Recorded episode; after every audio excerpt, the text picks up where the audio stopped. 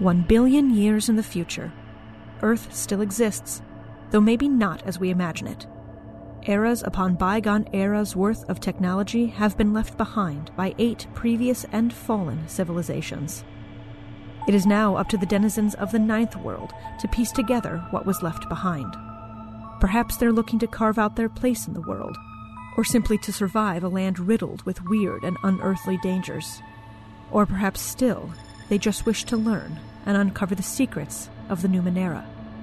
Whatever it is this new era of adventurers and heroes is looking to discover, they'll have to dig through the imprinted echoes of the past to find it.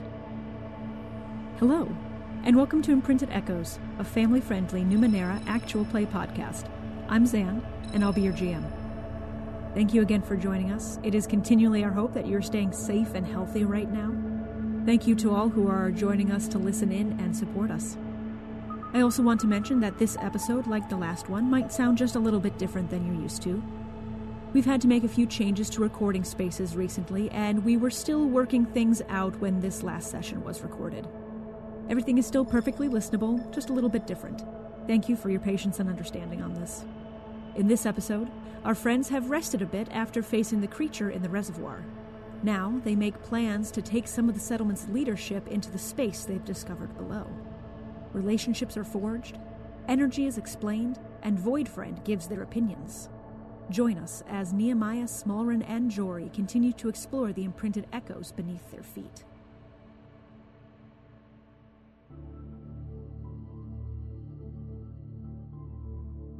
The three of you have now spent about two days resting after the interaction with the creature that was down the well and reservoir just outside of the settlement. The water levels in that reservoir have risen and returned to a normal level to the point where Iona and Eidos are no longer worried about it possibly running out. If you hazard a guess, you're understanding this creature was probably blocking most of the water flow that was coming from wherever the source is underneath the city. You did leave that creature outside uh, the settlement limits, and it was collected between Dio and Rufus. They dragged it back, and it's been since kind of like cut up and boiled down, in a sense, into usable things. They made a reduction. Yes, yes, a creature reduction. Great over pasta. Ooh, gross. yeah, no, that sounds disgusting. Counterpoint. No. Y'all are cowards. I'll admit that. Mm-hmm. Yep, yep. Over the course of the two days, in looking at this, Rufus thinks that they could make some use out of it. And they ask you, um, if I were to uh, be able to create something out of this weird kind of gelatinous substance that this creature seems to be made out of, the, the question I have for you would be would you look for something utilitarian? Something to deal damage, or something to protect yourself? I personally think I would want something protective. Are you just saying that because you got beat near to death by this thing? Maybe. I also wouldn't mind something protective. I'm I'm not sure if you can get much sturdier than this, and I you know pat the armor that I'm wearing currently, but uh you know, that were up to me. Jory? I feel like I should defer to my betters because I got us in a little trouble. So, sure, protective. Okay, I'll see what I can put together then. Get some matching armor. You're amazing. Keep it up. Love you. Oh, thanks. Oh boy, I've, I've gone a strange direction. Okay. It's okay, Joy. Friends are allowed to say I love you too. Aw. I will say that over the course of the two days, all of your pools refill to max. And in addition, you all get 1 XP for your dealings with the creature. Excellent. In addition to looking at whatever this creature is made out of, you had also asked Rufus to take a look at the strange sword that was left behind by your attackers. At the end of this two days, they call you over to the workshop. So I think I have a figured out a couple things about this. I do not think it was specially made. Uh, I think it might have been specially sought out, but this seems to be uh, something of a make that is far, far older than uh, any of the things that I would normally see being created in workshops like mine. So it's Numenera. Oh, absolutely, 100%, without a doubt. In fact, this is more than just a cipher. This is something I would consider an artifact. There's a chance of it depleting the way a cipher does, but it's very rare and they're significantly more powerful. I mean, any ideas and about what I don't know, any more information you can glean from it or Well, uh, if I understand what you all have told me about it, uh, in addition to what I've looked at, this blade, it does have to be activated, but when it is activated, it actually exists on multiple levels of reality at once. ooh. And because of that, it's able to uh, make contact with things that are out of phase or are maybe transdimensional. Uh, Which I- I like like- it. I like it. That's all. keep, talk, keep talking. I'm listening. You have my Uh, attention. you you do have to activate it every time you want to utilize it in that manner to actually hit something that's out of phase. Otherwise, it's just a regular sword. While it doesn't take much time to activate, each time you do activate it, there is a chance that it will no longer work. Again, though, the chance is smaller than a cipher. Essentially, what you have with artifacts is they they have a greater effect, but they have a depletion chance. So mm. it is a one in a die number chance of depleting and no longer working like a cipher. So for this particular blade, this is a 1 in 20 chance. So I roll a d20. If it's a 1, it's depleted and it no longer works. Otherwise, you continue using it like you have always. And that's every time you would want to activate it. So if you just want to use it like a normal sword, that's fine. But if you want to activate it to try and utilize it to hit something that is out of phase or transdimensional or ultra terrestrial or whatever it might be, you would have to activate it and take that chance that it will deplete. Does the chance increase the more it's used, or does it remain static? Nope, it remains static. Nice. That's really cool. So I don't know if this is of interest to any of you. If it's not, um, I have two options. I could just break it down and take all the pieces and parts out of it for other things, which I am never going uh, to say no to. But on the flip side, I might be able. I don't think. I think you, you originally asked if I could turn this into some sort of armor or protection for Jory because she phases in and out. I don't think I'm going to be able to do that. I think that's too much of a change for its original purpose. But I might be able to retrofit this to a different weapon. Hmm. If there's any of you, uh, so something of, of a similar size, so theoretically, uh, Nehemiah's uh, sword spear or Jory or staff, uh, I could theoretically try and retrofit this technology to that so it doesn't have to necessarily be this broadsword, if that's something you're interested in. And in fact, Jory, if you decide you want this, I might be able to reverse the function so that if you are out of phase, you can hit something in phase. Oh, do that. Do that. That sounds useful. Because am I correct in understanding that normally when you're out of phase, you can't interact with anything that is like normally around us? I mean, I can think about it, but uh, that would be such a treat.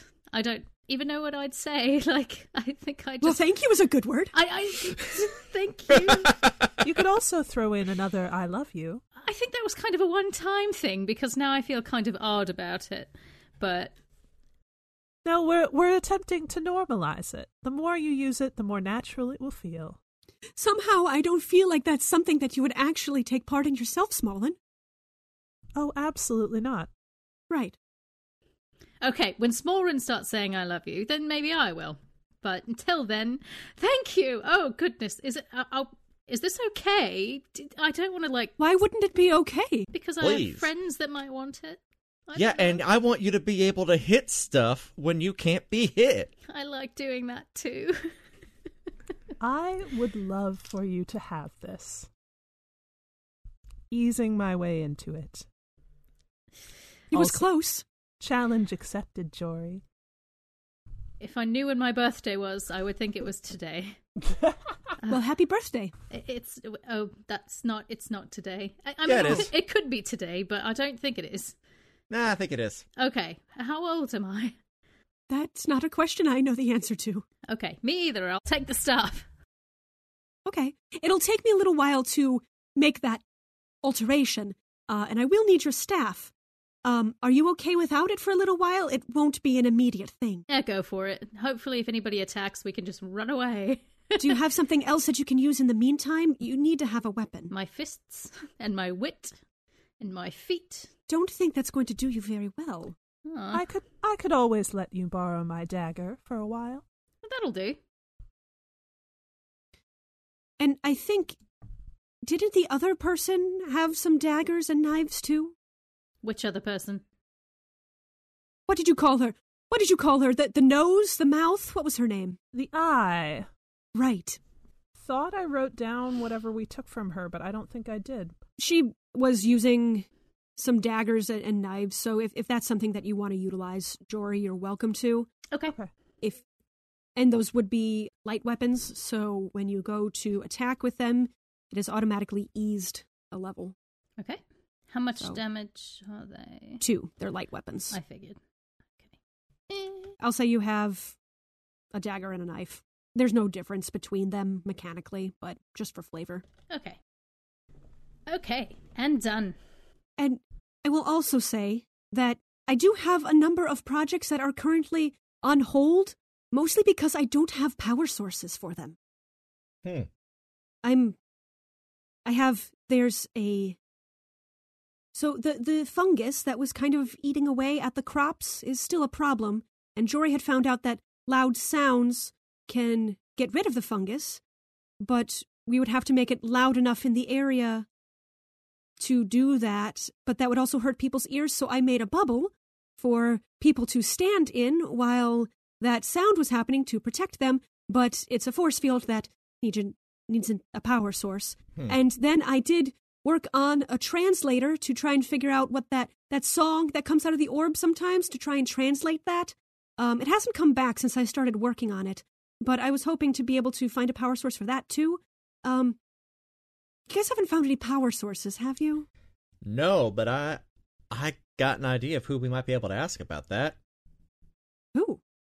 Oh, uh, man, did we forget to tell you about Void Friend?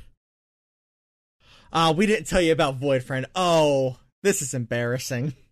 it's not embarrassing. It's Void a little Friend. embarrassing. Wait, wait, wait, It's wait. only is that- really is that the- embarrassing for you because we've made you the speaker for the party. He is the one that has the focus, speaks with a silver tongue. I do. Well, wait, wait. Is that is that the creature that Eidos said you found down below the settlement? Yeah, we've been calling him Void Friend because he's made out of nothing. Oh, then Cre- how do you see it? Creature might be the wrong word. It's an intelligence Being, being. being. Okay. Either way, we should probably go talk to them about that.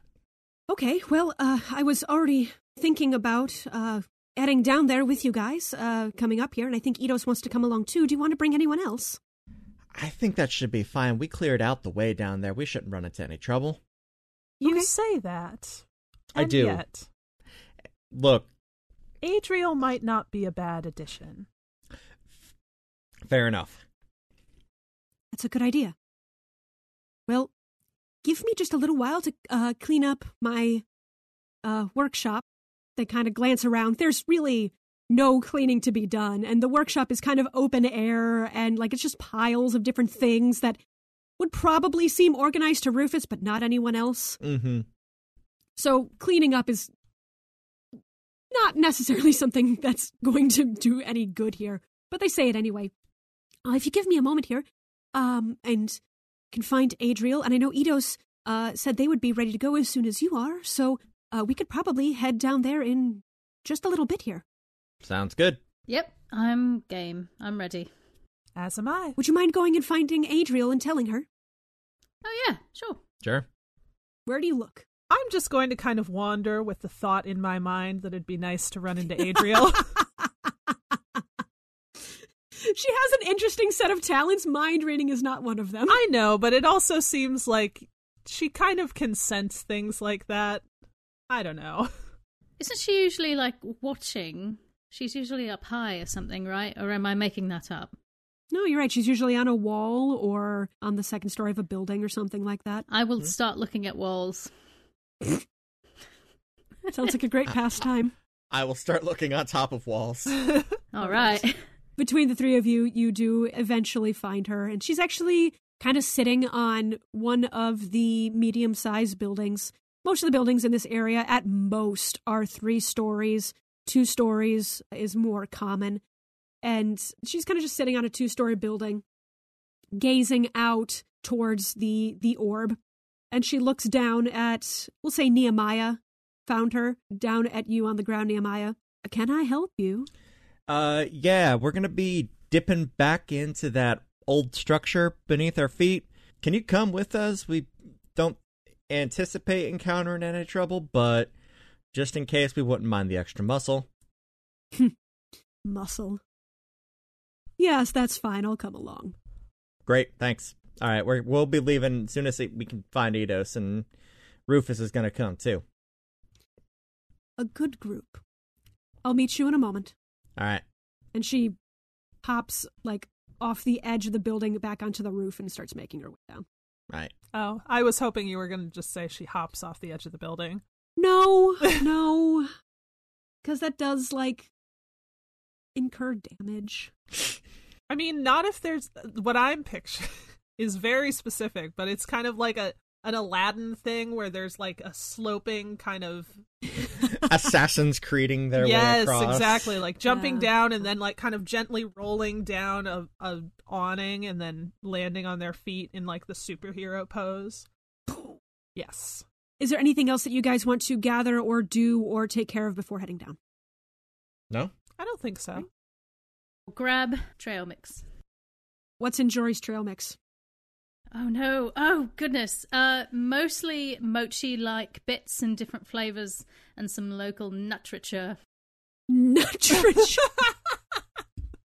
Is that actually a word? It is now. Oh, I yeah, exactly. It must be. I said it and I'm never wrong. So Right, right. Okay, cool. So it's mostly nuts and little fruity bits. Cool. You guys make your way to the tunnel that you had cleared out just outside of the settlement uh, and make your way down into the sinkhole. Eidos, Rufus, and Adriel are there. Rufus decides to leave Bot Bot behind. Bot Bot, uh, he, Rufus is scared that Bot Bot will be endangered Mm-hmm. Oh, that's fair. leaves Bot Bot behind to do a little bit of organization around the workshop. Just moving piles of ground. Yeah. Pretty much. Move pile A over to here, pile B over to here, and that's pretty much it. Yeah. Mhm. And very gently playing uh, all by myself to Yes. Yeah, that's about right. reenacting the Bridget Jones open. You guys make your way down and you get to the elevator, which has now essentially been unlocked, more or less, and is easily utilized. You all climb into it and start the trip down. As you descend, Adriel's looking around. So, what else can you tell me about what you've found down here, other than the fact that there's a being we're supposed to talk to? All right, I'm g- trying to figure out how to phrase this. I, it's somehow getting power from the sounds that it's hearing up there. Like it's got recordings of all of us. It can hear us. That's disconcerting. But it doesn't seem to be like malicious in any way. It's more like just a passing interest or and it's feeding off of it. It's not like learning. I mean, it's it's learning. It it has a vague idea of who we all are. At least that's the impression that I got. But it's not doing anything with this information. It's just it just knows, and it eats it. It does sustain itself off of the off of like the actual sound. I think, which is a little weird. I will be the first to admit, but Welcome to the ninth world. yeah, yeah, but on that same token, I was just about to say, I, it sounds like something that Rue might be able to use here. Although I will say Void Friend was most anxious we would not disturb the energy field. Hmm. Well, um, if we're looking for a power source, I have a feeling we are most definitely going to need to disturb the energy field. Which could be a conversation, but it's good to know ahead of time. That is a conversation we had with Void Well- Friend. Well, hopefully, uh, since it's just the one creature, then uh, we'll be able to maybe find a better place for it to live. Maybe. It did mention there were others. Yeah. How many? I don't know. Don't- Didn't say. I think this is going to have to be a dialogue. Rufus kind of looks to Eidos like, oh dear. And Eidos goes, that is a quite different scenario than I had originally imagined. Well, if there is a secondary colony beneath ours, this this might be a different interaction. Well, let's let's withhold judgments until we get down there and can actually start talking. No point in speculating, especially this close to whatever they are. This is true. As the conversation finishes, the elevator grinds a little bit as it comes to a slow stop. Ah, I miss this place. I mean, the elevator in general, because I spent a lot of time here in the last day. Did you take your notes with you, or were they left behind here? They, I probably left them behind because things were so tense back then, so I'm probably going to gather them up. Rufus picks up the notes and looks at it and goes, Can you teach me this game? You want to know how to play it? Oh, dynamite! I'm succeeding already. All right, good. All right, okay, yeah, yeah, but maybe not right now. But um, but yeah, let me. No, no, when we when we get back. Okay, all right, I'll do it. Adriel rolls her eyes hard. I smile harder. It's terrifying to see. You make your way down the curving hallway that has the rooms. Enos makes note that when all of this is taken care of and this area seems safe, this could easily be used as more lodging for people rather Mhm. than only using what is above the surface. Everyone at this point has a glow globe out. Those of you who may not have any left in your pack are provided one. It is a minor glow globe. It lasts for an hour.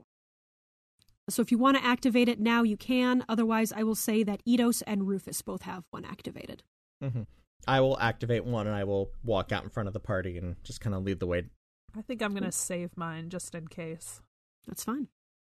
Something I also I read I read up on glow globes again to make sure I understood them. They can hover. What? What? Oh, cool. Shut the front door. Yeah, this device illuminates everything within a short range and a soft light. It can hover in place on its own or be attached to something. So it's like you put a little string on it, and it's like a little pet light ball. It just kind of floats there, or you can hold it. So if you want it to float along with you, it can. You could drag it behind you like a little toy dog, but like floating, like a toy firefly. Like a toy firefly, yes, like that. Good. You continue down the hallway and make it to the stairs with that glowing canister, and then continue on down into the large, circular, theoretically domed room.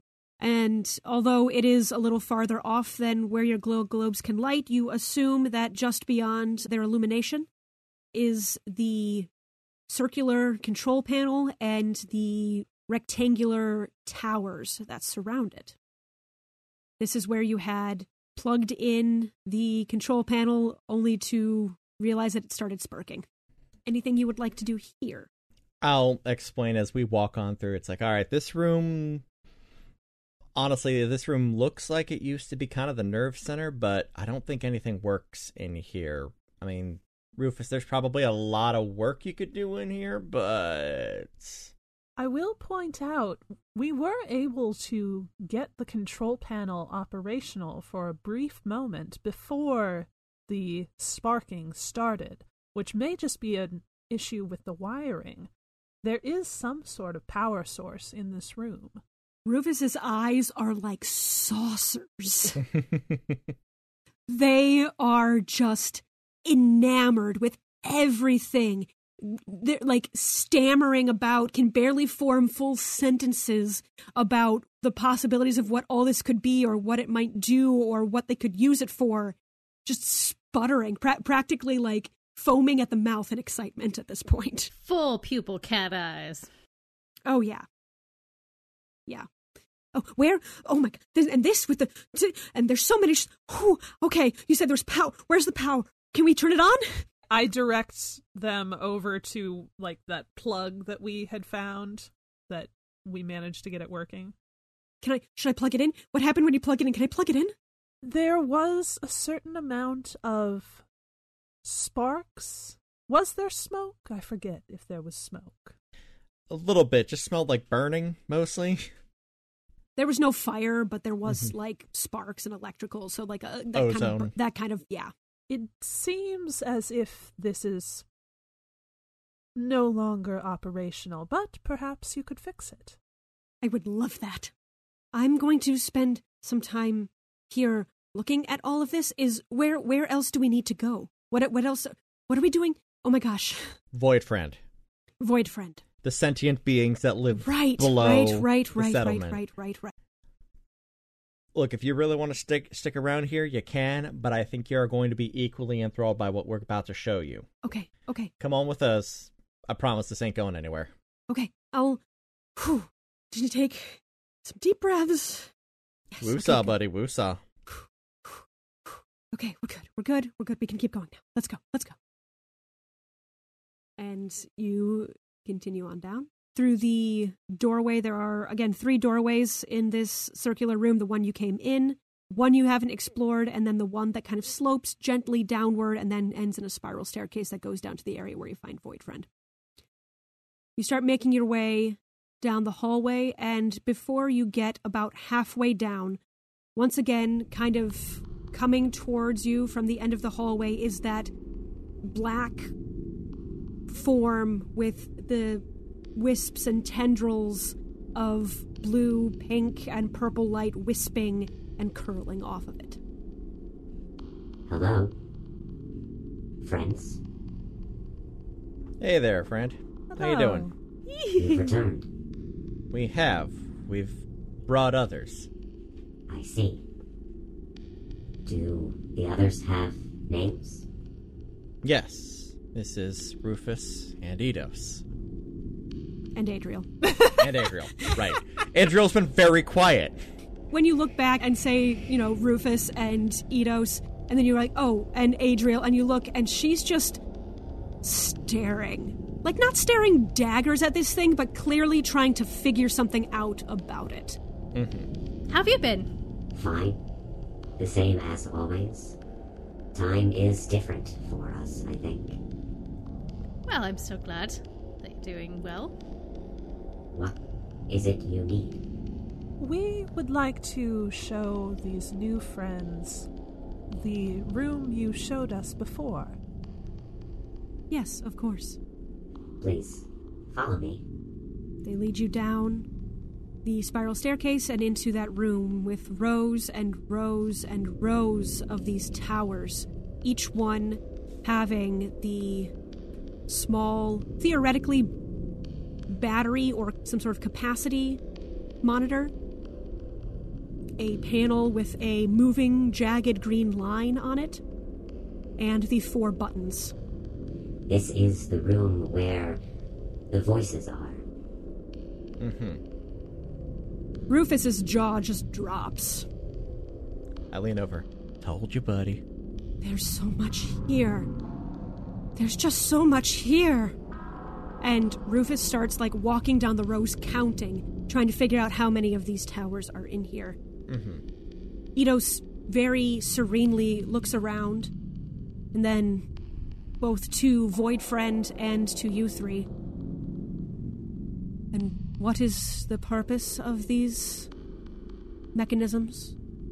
As far as we can tell, this is a recording center. Right. This is. When you told me that you thought that that the orb was a transmitter?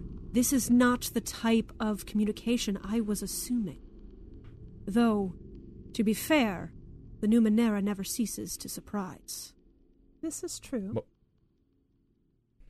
I mean, I'll be the first to admit that Numenera is not my strong suit, but what were you expecting? I was just not expecting that there would be a storage facility of this magnitude. Hmm. Yeah, there's a lot. It's quite involved down here. And I will say, we found what seemed to be uniforms in the rooms we passed on the way from the elevator. This was a large and well organized facility. Can I play one of these things? Yeah. Um, Void Friend didn't have a problem with us doing that last time. Void Friend looks to you. Yes, it did not seem to disrupt any of the energy fields by making the sounds audible to you. Hmm. I think if you removed them, though, it might change things. Hmm. We're, we're not going to do that. We don't want to harm anything. Thank you. Hey, Void Friend, out of curiosity, how many of you are there? Like, of your kind? I know there's only one of you, but. Numbers are hard for me to express. Sure. About They go through the different rows Mhm. of these and kind of count off, like not count off, but like pace off, a, like a number, like a square, and say, this many? and by doing the quick math of this many across by this many down, there is about 70. Oh, wow. Oh, they got. They're rivaling us up there. Alright. We do not, however, take up space the same way you do. No, no, that that yeah, that makes sense, I guess. And he Nehemiah's just got his head in his hands, like, Mhm. okay, okay, okay. You had mentioned before that there are other beings here as well. Yes, there are many. Many in a similar number to your kind? No, simply just different kinds. Not necessarily all of the same magnitude.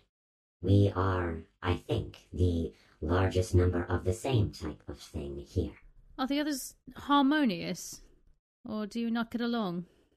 Some are neutral, others wish harm. There are not any that we are in contact with.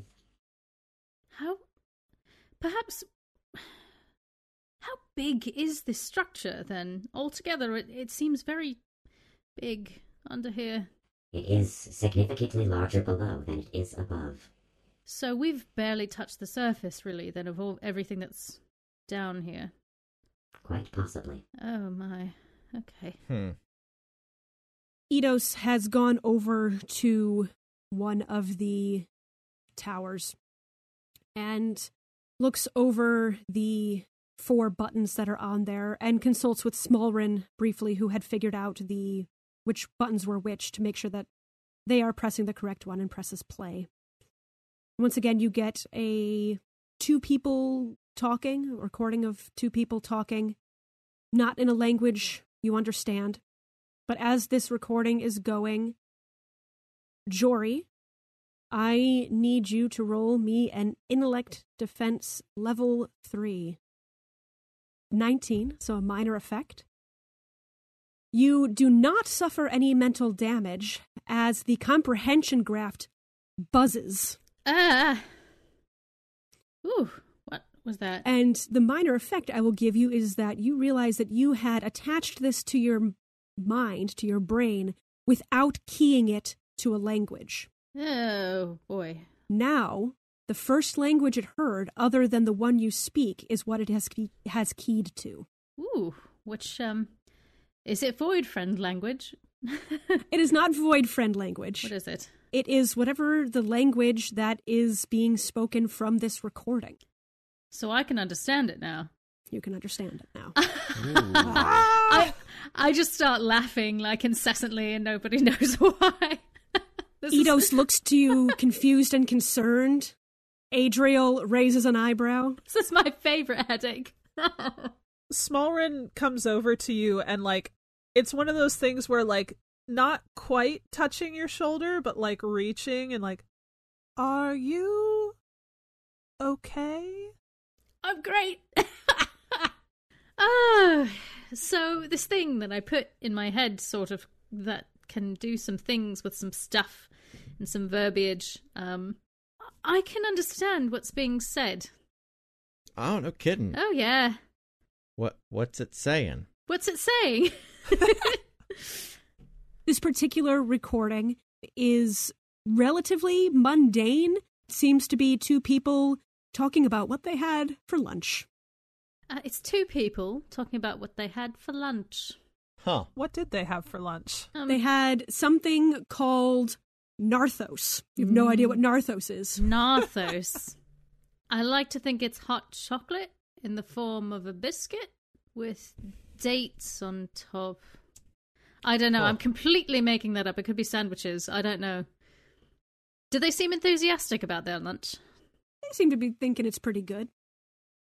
Well, Sounds like sandwiches. yep. They've had a long day and they're enjoying their nibble noms, I guess. Hmm. By that point, you hear the very soft click, and the recording ends. Huh. Well, what did it sound like to you all? Because it just sounded like normal words to me. Just nothing. Like, I mean, I could hear it, but I couldn't couldn't begin to tell you what kind of language that was. I forget the the recordings that we've heard does it sound similar as a language to the song that we've occasionally heard from the orb? It does.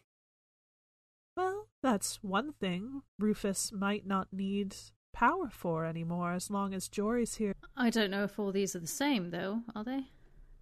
We could check. Okay, uh, hit me with another if you would like. Ito steps down to the next one and presses it. You can understand it. Okay, what's this one about?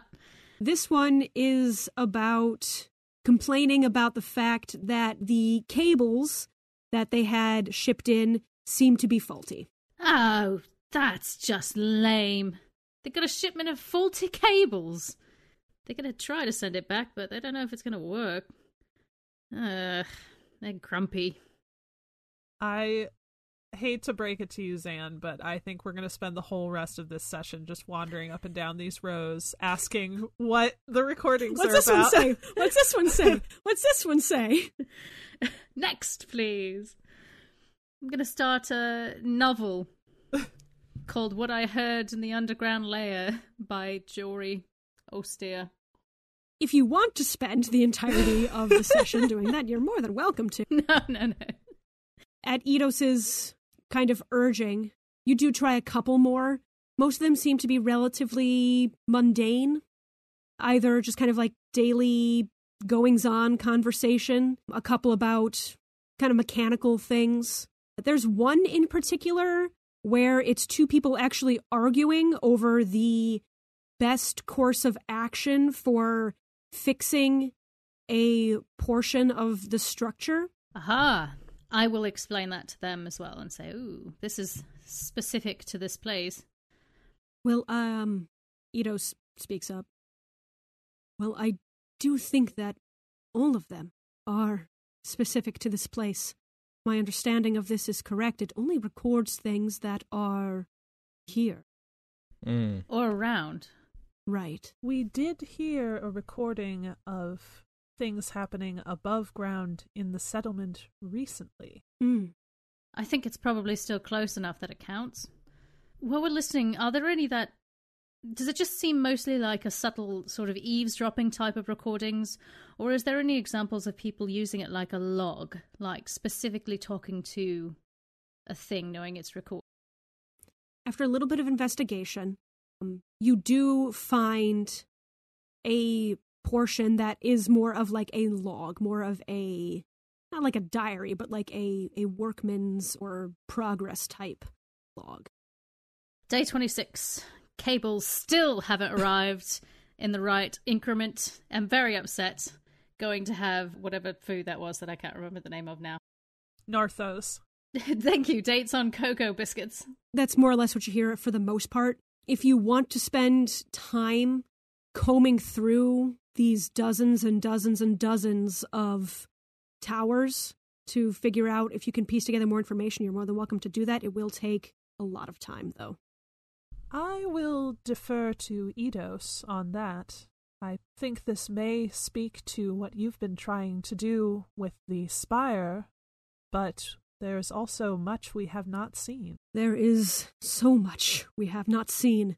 I am very interested in all of the things that each and every one of these recordings has to say, if not for the fact that we might be able to get more information about what the structure does and what it has been used for in the past, but if nothing more than that, we can understand the people who were once here, the people who built this, the people who maintained it. There is a lot to learn. I do not know that we are in the right place to do that now. Perhaps we can set up an outpost down here, and I do not want to rely only on Jory's abilities because that would be quite a bit of strain to put on one person to translate so many recordings. Well, I, I am at your disposal. I mean, you've all saved my life like twice over, basically. So, whatever work I can do, I'd love to do. But I, I will say, if we're going to establish some kind of an outpost down here, I, I want to make sure it's not interfere, interfering with um, Void Friend or any of his people or, you know, encroaching on their territory. They are sort of the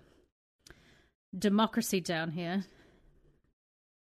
Void Friend does the equivalent of tilting its head. Tilting where its head might be. Might be, yeah. Uh, the, the the vague, uh, dark shape kind of tilts a little bit. All we continue to ask is that you do not disrupt the energy. Speaking of which, um, we did have a question about that. Uh, Rufus over there, I imagine they're still just wandering wide eyed. Uh, they're a kind of an inventor for us. Uh, we were wondering if you might have a source of energy that they could use to you know, make their inventions go. The only source of energy we know of here is the sounds, the voices. Do you know how do you make that work then? There is no conversion that we have to do. It Hmm. seems that whatever this place was built for makes energy from sound. All right.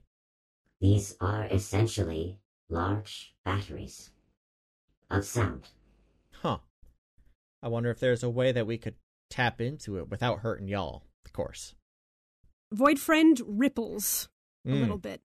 That would disrupt the energy fields.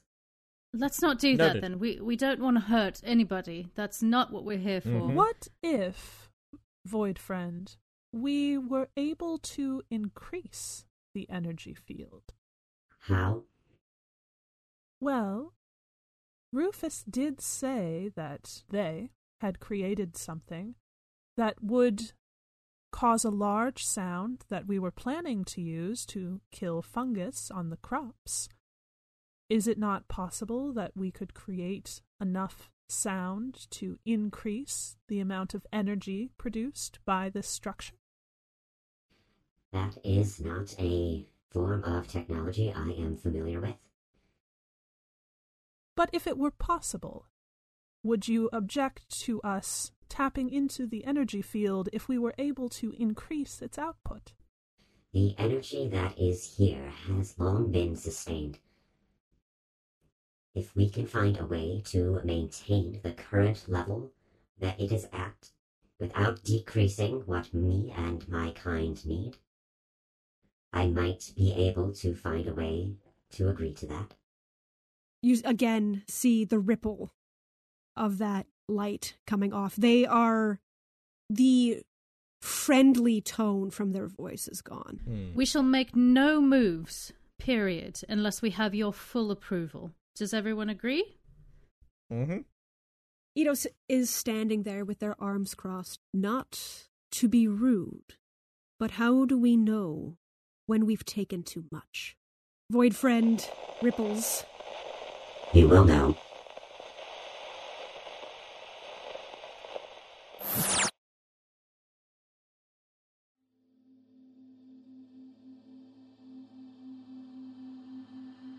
Thank you so much for listening to episode 20 of Imprinted Echoes. If you'd like to follow the podcast on social media, you'll find us on Twitter and Facebook at Imprinted Echoes and our website at imprintedechoes.com. On our website, you'll also find links to the Ghostlight Media merch store and our Patreon if you have the ability to help us out monetarily. And with that, I would also like to thank Kim, Nate, and Connor as our current patrons for their continued support. If you'd like to help us in other ways but don't necessarily have the money to donate to Patreon, there are other ways that you can give us a hand. Most specifically, by giving us a good rating and review on whatever podcatcher will let you. That goes a long way in helping us get our name out there and have more people listen to our awesome stories. As always, you can also find our hosts on Twitter myself at Covered and Sawdust, Chase at TQ Loudly, Rin at Rin underscore Moran, and Bridget at Really Bridget. And also be sure to follow our network, Ghostlight Media, at GLM Pods. Thanks once again for listening, and I hope you'll come back in two weeks to hear another episode of Imprinted Echoes. And until then, may your ciphers never malfunction. Imprinted Echoes is produced by Zan Campbell Johannes and Chase Greenley, and is edited by Pat Mahood. Original show theme music is by Justin Longacre.